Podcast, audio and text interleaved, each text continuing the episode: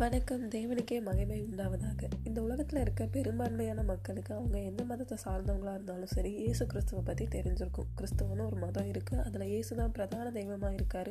போன்ற விஷயங்கள் கண்டிப்பாக எல்லாருக்கும் தெரிஞ்சிருக்கும். இன்னும் சில பேருக்கு அவர் மாட்டு தொழிலத்தில் பிறந்தார். ஒரு கன்னி தாய்க்கு மகனாக பிறந்தார். நிறைய அற்புதங்கள் செஞ்சார். இந்த உலக மக்களோட பாவங்களுக்காக சிலுவையில் உயிர் திறந்தார். மீண்டும் மூன்றாம் நாள் உயிரோட வந்தார் போன்ற விஷயங்கள் தெரிஞ்சிருக்கும். அவரை பற்றின முழுமையான விஷயங்கள் கிறிஸ்தவர்களுக்கு மட்டும் தான் தெரிஞ்சிருக்கும். இல்லைனா பைபிள் படிக்கிறவங்களுக்கு தெரிஞ்சிருக்கும். கிறிஸ்தவர்கள் அல்லாத மற்ற மக்களுக்கு பைபிள் படிக்காதவங்களுக்கு பைபிள் படிக்க வேண்டிய வாய்ப்பு கிடைக்காதவங்களுக்கு இயேசு குறித்தும் அவரோட அற்புதங்கள் குறித்தும் மற்ற பைபிள் மாந்தர்கள் குறித்தும் நான் உங்களுக்கு சொல்கிறேன் தொடர்ந்து கேளுங்கள். இது நற்செய்தி அறிவித்தல். இதில் கிறிஸ்துவோடு இவள்.